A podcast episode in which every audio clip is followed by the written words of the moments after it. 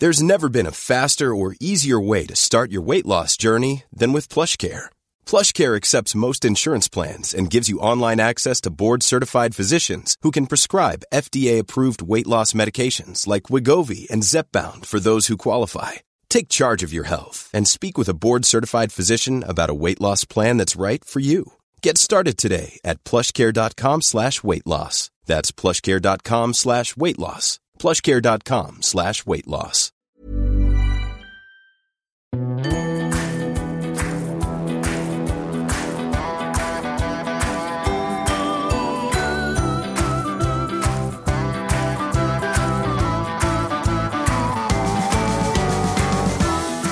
Welcome back to the Women's Podcast. I'm Roisin Ingle. Now, some of you will have seen a few months ago a great article written by one of the friends of this podcast, Brianna Parkins, and it was all about her diagnosis of ADHD and what it has meant for her life.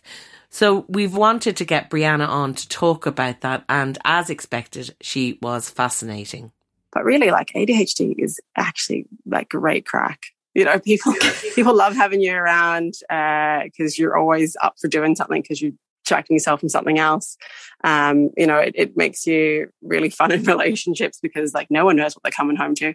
Um, and like so on the podcast today brianna will be telling us more about her diagnosis and about how it actually can be a positive thing instead of a negative thing for people brianna is joined on the podcast today by mairead Deevy, a barrister who also is an ADHD coach, and that's a training she embarked on after her own unexpected diagnosis of adult ADHD in her late 20s. Mairead, I should tell you, is also an ex international sprinter, dog lover, and a bookworm. And Brianna, as you know, is an Australian living in Ireland, a former Rose of Sydney, and she's also a presenter and journalist. So we're going to be deep diving into ADHD on this episode. We want to find out what it is, how it can be treated, and some of the many ways that it's misunderstood. People who have ADHD might find it difficult to organize tasks and activities or find themselves talking too much in social situations, have a difficulty waiting turn when situations where you have to wait in turn, or even in completing administrative tasks. And then they also can be easily distracted by noise. Other effects of ADHD for people can be um, not achieving promotions, underperforming at work, uh, signs that they did not complete their education, that they tire quickly of relationships, financial problems, difficulty maintaining social contacts, not being attentive, unable to finish a book or watch a film all the way through. Not to mention all the friendships lost because of the inability to make a plan to confirm a date to meet. Now, if any of this sounds familiar, I think you're going to find this a fascinating episode. But even if it's not, it's a really interesting topic because ADHD is more commonly diagnosed in boys than in girls. And this might be because Boys with ADHD tend to be more hyperactive and disruptive. Girls can have ADHD, but they may have predominantly the inattentive type, and they can often appear to be in a world of their own as young children, and it gets missed. And the symptoms might just not be noticed because they're not disrupting a class, but their problems and their issues can lead to academic or social failure. Now, neurotypical types may be forgiven for thinking that ADHD sounds like all gloom and doom with no upside, but that's not so. Penny Jarrett is a mental health coach and writer who was diagnosed at 30, and she says, I'm full of ideas almost non-stop. Having ADHD feels like your brain is a browser with way too many tabs open, and all are so interesting that none can be closed down. I don't doubt my neurodiversity has caused many problems in my life, but it has also provided me with an unbeatable work ethic. So, like I said, I think this is a really interesting conversation, and I began it by asking Mairead Deevy to tell me the answer to a simple or maybe not so simple question What is ADHD? So, ADHD is um, an abbreviation for attention deficit hyperactivity disorder, um, which is actually uh, an incredibly poorly named um, condition because it's not a deficit of attention at all. It's a surplus of attention, but a challenge with regulating it and getting it where you need it to go at times. Um, but uh, yeah, in a nutshell, that's that's what ADHD is. And tell us first of all, before we debunk it all, what is the stereotypical idea of ADHD? You kind of alluded to it there. Yeah, I, I think most people would kind of share this sort of common idea around, you know, sort of a hyperactive little boy, you know, kind of ants in his pants, can't sit still in the classroom, bouncing off the walls, getting in a lot of trouble. And certainly, you know, that would have been my impression. And I, I'm sure um, Brianna would have had a similar one. Um, but what we are finding more and more is that um, it can also present um, in sort of an inattentive way. Um, and that's particularly common uh, in girls, which I know was kind of the focus today. Yeah, and that's what we want to talk about. So tell me about how it presents differently in girls and why a lot of the time um, it's not spotted in women until much later. Yeah. And I suppose I should say as well that this is a generalization because, of course, there are lots of girls out there who will say, well, hang on a second, I was really hyperactive. Um, and equally, there are boys who are inattentive. But I suppose when these criteria uh, would have been, um, you know, laid out many years ago and put into the sort of diagnostic manual, they were based on looking at boys. And I suppose overwhelmingly boys do tend to, to display these hyperactive characteristics.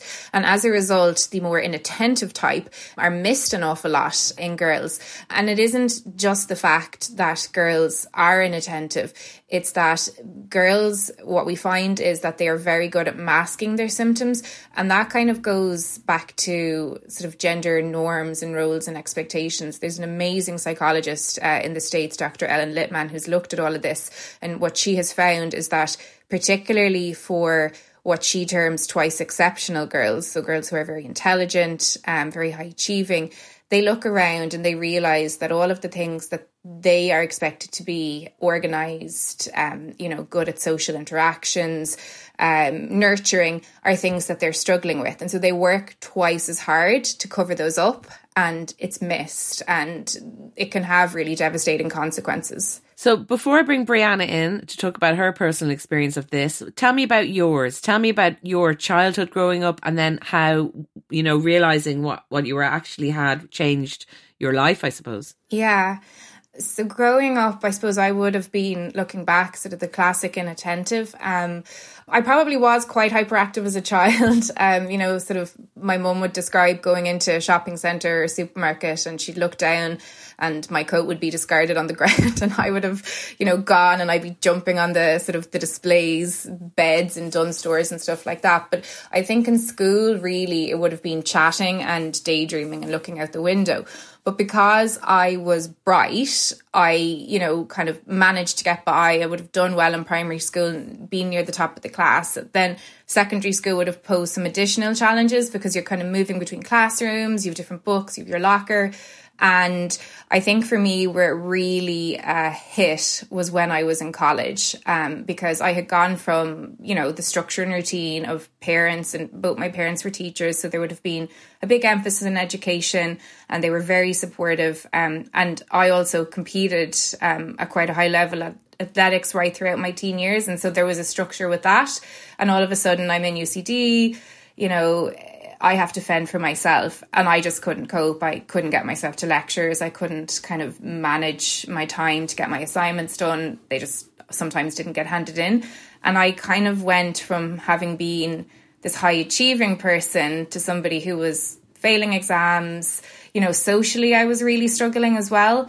Um, and that was kind of the start of the unraveling. But it took another kind of few, a good few many years before I was finally diagnosed. In my early to mid 20s, I would have gone to see a GP and described being struggling and sort of been told that it was anxiety and given medication for that. And it was only when I got to 28 um, that I actually came upon ADHD myself and went sort of, holy cow, that's what's going on here. So um, I got the diagnosis. What's amazing to me, and I know that this is universal to women with ADHD, is despite the fact that I've now been diagnosed, I still have days where I go, you, don't have that. You you just have tricked everyone, and it's laziness, and it's this, and that's sort of what you've grown up with. That kind of feeling about yourself, and it's very hard to to, to undo it. But it definitely has changed my life in that I am able to be, I suppose, more compassionate with myself most of the time if I can catch myself. You know, I'm able to say, stop saying that to yourself. Um, you know, I do take um, a small amount of stimulant medication, which has been hugely helpful in terms of motivation. But what I would say is, um, and I know some people don't have this experience, but a lot of women who get diagnosed in their 20s and 30s, there is a grief around it because although you're delighted to finally understand why you struggled, there's a sense of why did nobody catch this and could my life have been a lot easier? Yeah. Brianna, does any of this, I'm sure lots of it resonate with you as somebody who relatively recently has had a diagnosis of ADHD? Oh, it all it all resonates. Even even doing athletics to a high level in my teens, I also did that. Um, I think I also I thrived with having too much to do, and I still thrive with having too much to do. You have to load me up with activities so that I do the things I have to do in a short amount of time. It's called it's called like I, there's a technical term that um, occupational therapists use for it, um, where it's basically overloading yourself with activities. So you give yourself a small window of time to get the important stuff done. The, the work will fill the time. If you give me like I don't know, two weeks to do one task, I will take the two weeks. Um, if you give me eight hours to do it, I will do it. And I have this kind of, I my brain has an on and off switch. There's no like go slow, go fast. That is it, on and off. But that can also be really exhausting. And yeah, I can get a lot of work done in a short amount of time, but then I have to basically be non-verbal for two weeks and not talk to anyone to recover. So it's really hard to keep that regulated and to be functioning like the rest of you normies. I don't know if there's any normies on this call, to be honest.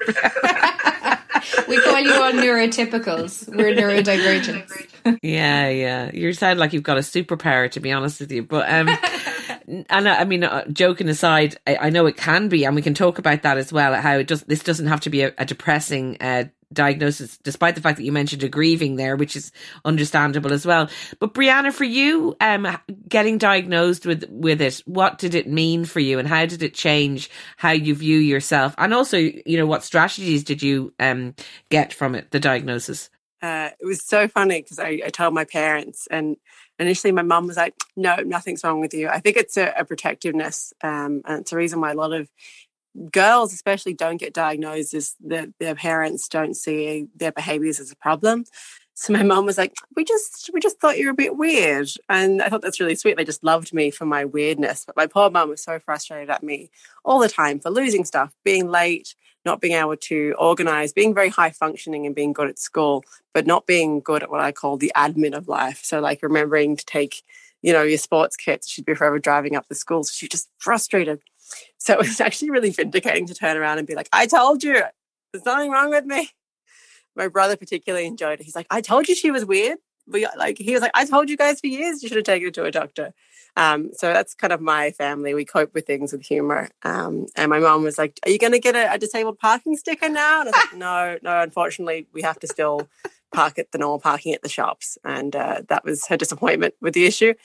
Um, but yeah, I mean, it, I really tried not to have that grieving process of, oh, there's all these things I could have applied for. Like if I had known at school, I could have got extra time with exams. I could have um, taken a break. So we have like three hour papers in Australia um, when we're sitting the leaving cert. If I could have gotten up once per hour and just walked around the building, that would have made my life a hell of a lot easier. It's those small things that would have changed my whole life um, but I, I didn't get to do them. It was I probably spent I gave myself two two days to wallow, and I was like, right, got to move on now.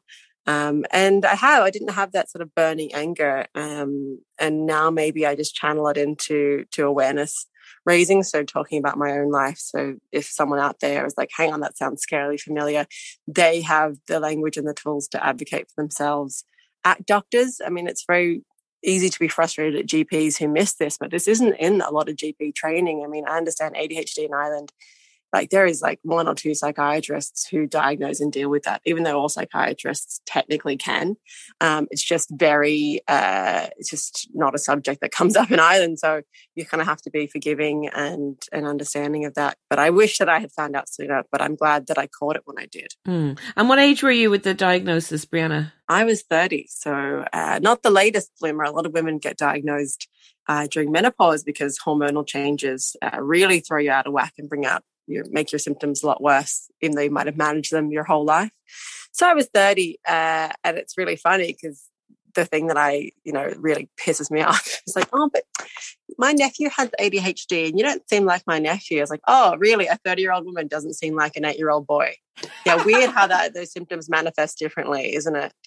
Um, I also love when people ask me because you know people are quite like, oh God, I don't want my child having ADHD. So they're like, oh, like did, what happened when you were younger? Did did something happen? And I love like you know making things up. I was like, yeah, my mum let me go on the trampoline every day. You know, that's what happened.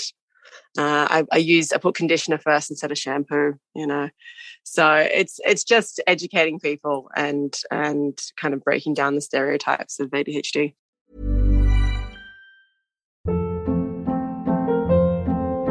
Hold up. What was that? Boring. No flavor. That was as bad as those leftovers you ate all week. Keke Palmer here, and it's time to say hello to something fresh and guilt-free. Hello Fresh. Jazz up dinner with pecan-crusted chicken or garlic butter shrimp scampi. Now that's music to my mouth. Hello Fresh. Let's get this dinner party started. Discover all the delicious possibilities at hellofresh.com. A lot can happen in three years, like a chatbot may be your new best friend. But what won't change? Needing health insurance. United Healthcare Tri Term Medical Plans, underwritten by Golden Rule Insurance Company, offer flexible, budget friendly coverage that lasts nearly three years in some states. Learn more at uhone.com. Now, Mairead mentioned she's on some medication. Are you on some medication? And I think it's something really important to talk about too, because medication can get a really bad rap, and people, some people are quite critical or down on it, but actually can be so transformative in terms of making your life better. Oh, completely. And um, you know, we heard those horror stories of, of children um, in Kerry being um, being given too high doses, and I am very lucky in some ways that I was diagnosed as an adult because it's not just like here's this magic pill and you can do all these things and you're going to be really smart and get your life together. I think the first day I took it, I was like, oh my God, I've achieved so much. I made that dentist appointment that I was putting off for, for six months. Like that, that's, that's it for me. The medication doesn't help me, you know, learn foreign languages or learn how to day trade the stock market. It's like, oh, you can, you can make basic medical appointments, you know. Um, but the dosage is a big thing. You know, it takes a lot of trial and error. And I have spent probably close to 500 euros on medication that I can't use necessarily because it was the wrong dose or in the wrong format. And the medication in Ireland is prohibitively expensive. Um, I paid 30 euro in Australia for the same medication I paid 114 euro for in Ireland. Um, it's ridiculous. I don't understand it. So uh, yeah, medication like it's it, it, it's a lot of you know making sure you get the dosage right and you can have you know side effects. You can be really anxious. You can not sleep. You can go days without sleep sometimes. Um, so you know it's trial and error and having a good psychiatrist and gp able to support you through that is key. And uh, i think it must be really difficult for kids who maybe can't advocate for themselves maybe don't know the the words for oh hey i think this medication makes me a bit anxious between the hours of four and five when it's wearing off. So um, yeah, I think there really needs to be more supports in place for both adults and children. Ray, do you want to come in here? You've been nodding your head off uh, pretty much everything Brianna has been saying. Um, maybe we could talk a little bit about what, how it manifests for both of you and what strategies you have to do with those day to day things. So, Mairead, what are your big things that you know about yourself since your diagnosis that you, you know, you make sure that you have the right strategy for them? This is like such a loaded question for me because uh, you know, sometimes uh, I feel I don't manage very well with it, and uh, it's tricky because I've kind of gone on now to sort of train as a coach and work with people with ADHD, and I do find this huge imposter syndrome where I'm like, oh my god, I'm trying to help people put in these strategies. Um, one thing I have, I don't actually have one here with me now, but I have these little timers in every room. It's just like a, it's like a clock face. They're called time timers, and you twist it to the sixty minutes, and it starts to count down. And I literally carry these timers with me to every single room, particularly in the morning when I need to get out the door, because the kind of technical term for it is time blindness. I have zero concept of the passing of time. Um, so, you know, it'll sort of be nine o'clock and I know I need to be at work at half 10, but I'll have a coffee and then I'll be like, no, I'll have another coffee and I have time. So it's kind of little things like that. I kind of call it outsourcing. Um, my brain, I just don't think is ever going to have that understanding of we really need to get going now. So I have to rely on external things.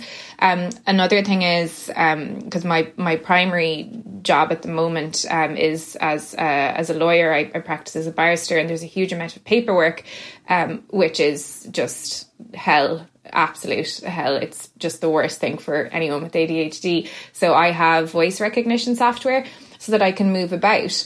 And what I find this really interesting is small children actually know what to do. They know how to compensate. Um, and it's kind of when they go into school environments um, and work environments then afterwards that they are told, no, you can't do that and you must do it this way. So I know as a child, particularly as a teenager in secondary school, the way I used to do my homework was to pace around my bedroom talking to myself. And I would also make these elaborate games where I would kind of line up like, you know, any teddy bears or anything I had. Um, yes, still at sort of 13, 14. And I would kind of be having like a classroom with them. And that was how I was able to keep my brain interested. But then you go into the world of work and you're supposed to sit in these sort of open plan offices. And I would sometimes find that I needed to escape away, you know, kind of go somewhere else. But you're not supposed to do that it's weird. Um, so now as an adult that I work for myself, I'm able to bring back in those strategies. You know, I can move around if I need to. Um, but in the world of work, it's getting better and companies are starting to recognize it, but it's not really you know those things aren't really sort of normal or allowed. So for people with ADHD, then the whole remote working and having to work at home might have been in some ways quite useful for them to be have more freedom to work exactly how they could be more productive and happier.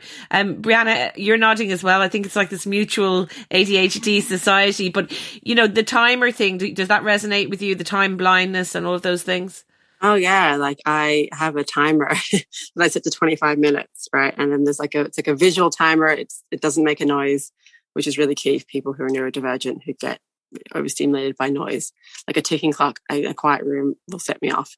Um, so I have a, a, noiseless clock and I can see on the blue, like there's like the amount of blue left. I'm like, right, I only have a centimeter left of blue. So instead of like, you know, going down a Wikipedia uh, tube about like serial killers, I am going to stay on this task for that extra five minutes. And then I will spend my five minutes break going down the, the hole and then I will come back. So it's, it's really key. Uh, work from home is like the best and worst thing that's ever happened to me um, because uh, I can get too focused and I find I end up working longer hours because I don't have the off switch. Whereas like, at least with the commute, the office goes dark at 5 36 p.m. and everyone leaves and it's a bit weird if you're the one left. Uh, people think that you're, you know, don't have a life and you're sleeping there. So you have to leave the office and go about your life. Um, but I also like being able to do things like when I can't settle down or I'm really overwhelmed because ADHD is, you know, you might have on your to do list like write this email, um, write this newsletter, write this article. But in my head, it's like call this person, make sure you find this person's right email address, check their Twitter, for like the last thing they posted, make sure they haven't gone really weird and they're still in that topic. And like my to do list just spiral out and it's very easy to get overwhelmed. So I find that if I back away and like I've been teaching myself how to do handstands and headstands. And if I do that for like 30 seconds to a minute, um, my body is ready to go back and work again. And then I'm able to to come back. You can't do that in the office. Uh, well, you can, but it just looks really weird. Um, so I'm just allowed to do my weird stuff at home. I'm allowed to keep noise cancelling headphones in, you know, in an office that looks really unsocial. But the reality is, if I don't have that in, work's not going to get done. And I don't mean to to be rude and unsocial, but you know, open plan offices are the worst thing for people with ADHD or any kind of neurodivergence you know, on the scale. It's just the, the designs of the modern workplace are the worst for people like us. So it's good. I really miss human interaction though. So I'm trying to do at least one or two days in the office to get the best of both worlds. I think that's the key going forward. And listen, before we leave this, I want to ask you both a couple of things. People listening might be um, you know, they might be recognizing some of the things that you're both saying and they might be considering, oh God, that might be me. Can we talk about what help is available and whether, you know, whether everyone needs a diagnosis or whether there's a way of kind of, for some people just going along in their life, but with more of a recognition. And then also, I suppose, just, um, on the positive side, I'd like to talk about, you know, good things from it. But first of all, what can people do if they, they are listening and thinking, that sounds very like me? Um, yeah, so I suppose um, the first step, if you are kind of wanting to pursue a diagnosis, is um, you need to get yourself referred to either a psychologist or a psychiatrist. Um, they are the only uh, two professionals who can actually do the diagnostic process. Um, most psychiatrists will require a GP referral. Um, a lot of psychologists uh, won't ask for that. The major difference is that a psychologist cannot prescribe medication, but a psychiatrist can. Um, so, you know, you kind of want to just think about is that an avenue I want to pursue? And you should kind of be thinking about, well, if not now, is it something I might want to in the future? Because unfortunately, if you go to a psychologist first and then down the road you decide, actually, I would like to try medication, most psychiatrists will require to diagnose you again. Um, and I think it really just comes down to the fact that with the drugs for ADHD, they're control drugs, they're quite powerful drugs. And so any medical professional will want to stand over their own diagnosis. Um, so ADHD Ireland on their website have a list of clinicians who are for adults and then children um, you know, broken down into different areas. I will say that the waiting lists um, are just absolutely insane. Um, you know, I know that my own psychiatrist has a waiting list of over two years.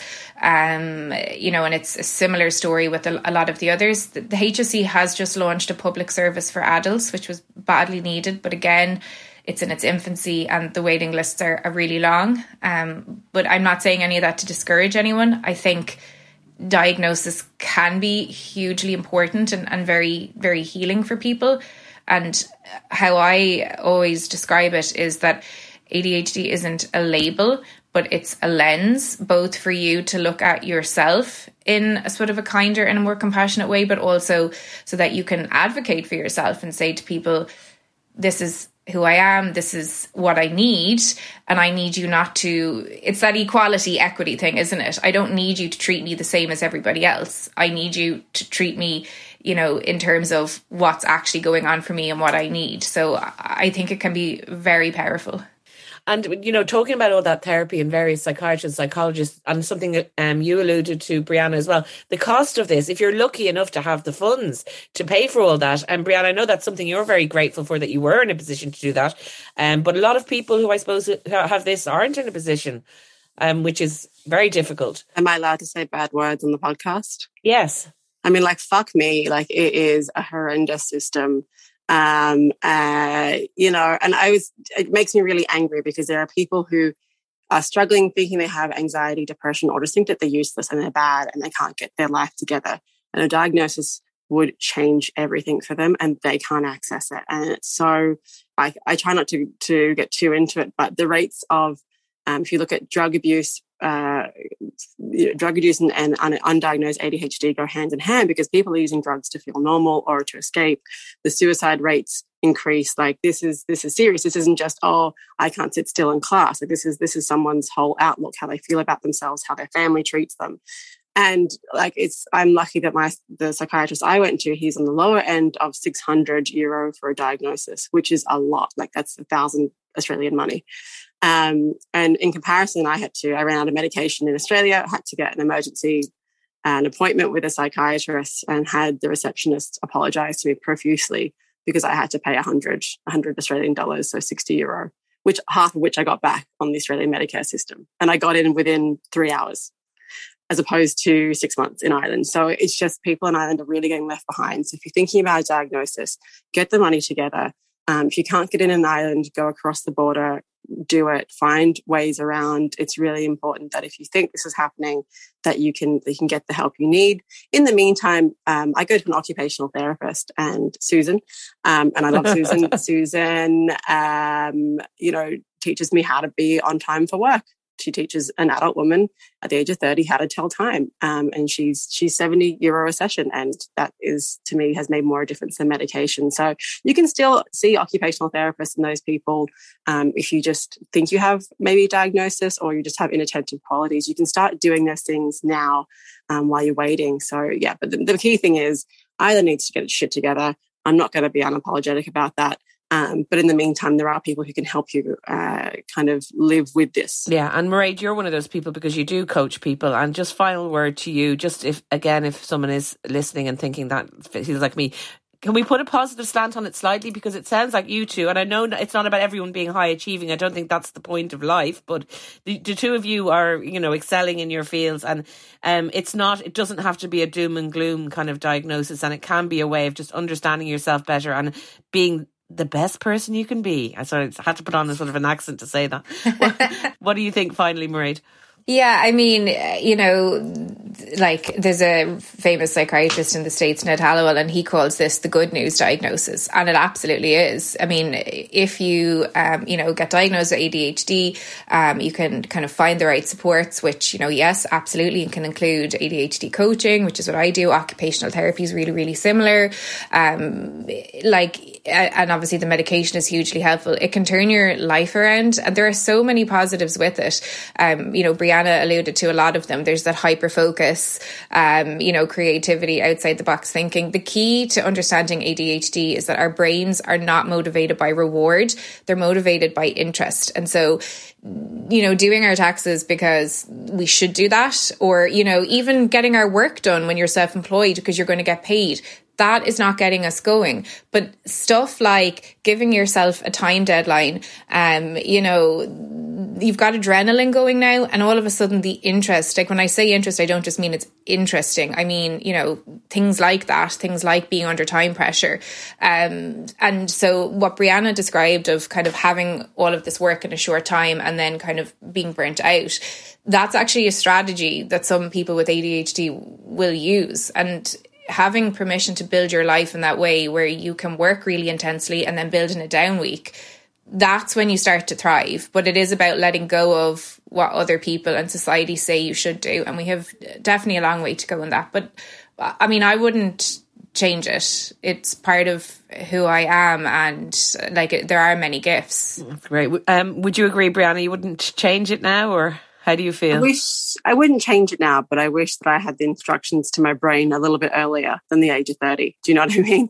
And and you're right, like motivation, like the the reward of like, oh, I've tidied up the house now and now I feel good about myself doesn't apply to me. Like I don't like I find that a waste of time. That's like two hours I could have been doing something else, reading or interviewing someone or writing a book or whatever, learning handstands. Uh, and I just have to accept that like I'm not a tidy, organized woman and that's fine um, because like the worst thing you can be as a woman is unclean and untidy let's face it and like unorganized and forgetting people's birthdays. And i'm like if i was a man no one would really care if i wasn't good at these things. So i just think of i think like a man. Now do you know what i mean? I, I, take those pressures off myself. But really like adhd is actually like great crack. You know people people love having you around because uh, you're always up for doing something because you distracting yourself from something else. Um, you know, it, it, makes you really fun in relationships because like no one knows what they're coming home to. Um, and like I could be building a, building a pillow fort. I could have painted the lounge room. Like James has no idea. It's a surprise. That's my boyfriend. Um, so yeah, like it's, it's, it's, if I didn't have ADHD, I don't know if I would be the writer that I am, the broadcaster that I am, and the journalist that I am. Because really, my career is just following my special interest of the day down a rabbit hole until I come out with something.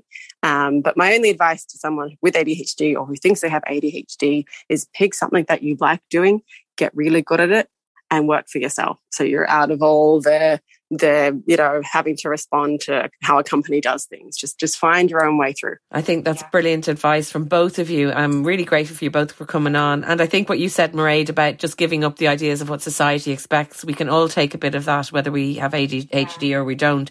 There's ways for us all to work and be in the world and there's no reason why we can't find those ways and give up the kind of traditional um, diktats that people put on us. So yeah, I mean, what Brianna said there is absolutely the key. What you need to find is the intersection of what you like to do, what you're good at, and what somebody will pay you to do. If you can find that sweet spot, you know, all bets are off. So, and you know, we look at like Richard Branson, um, Michael Phelps. There are so many people at the top of business sport with ADHD. Simone Biles, I think, Emma Watson. Yes. There's a lot of yes. There's a lot yeah. of you very super high achieving yeah. ADHD yeah. people around. Okay, well, thank you so much, both of you, for telling us all about it, and I hope our listeners can get in touch. And I'm sure you'll be um, deluged now with uh, inquiries, Mairead, of about from the coaching, and I hope you can cope with them. You'll have to manage those, and get strategies for that. Just to say, yeah, um, the it's if people just go to sparkcoaching.ie. Classically, because I have ADHD, I have not managed to set up a website. Uh, even though it was meant to be done six months ago, it's still just a landing page. But if they You'll go get to them, right? yeah, You'll get yeah, I will get there eventually. if they go to sparkcoaching.ie, my email's there. But just to say to people, just there will be a delay because I just need to kind of manage the inquiries. I think everyone's going to understand that now, having heard from you. So it's great. It's brilliant to talk to you, um, Brianna, again, and thank you very much, Mairead, for that. Thanks so much. That's all we have time for. Do get in touch with us on social at IT Women's Podcast or by email, the Women's Podcast at irishtimes.com. Thanks to Brianna Parkins and Mairead Deevy. The podcast is produced by me, Roisin Ingle, by Suzanne Brennan and Jennifer Ryan, with JJ Vernon on sound. Mind yourselves, and I'll talk to you next time.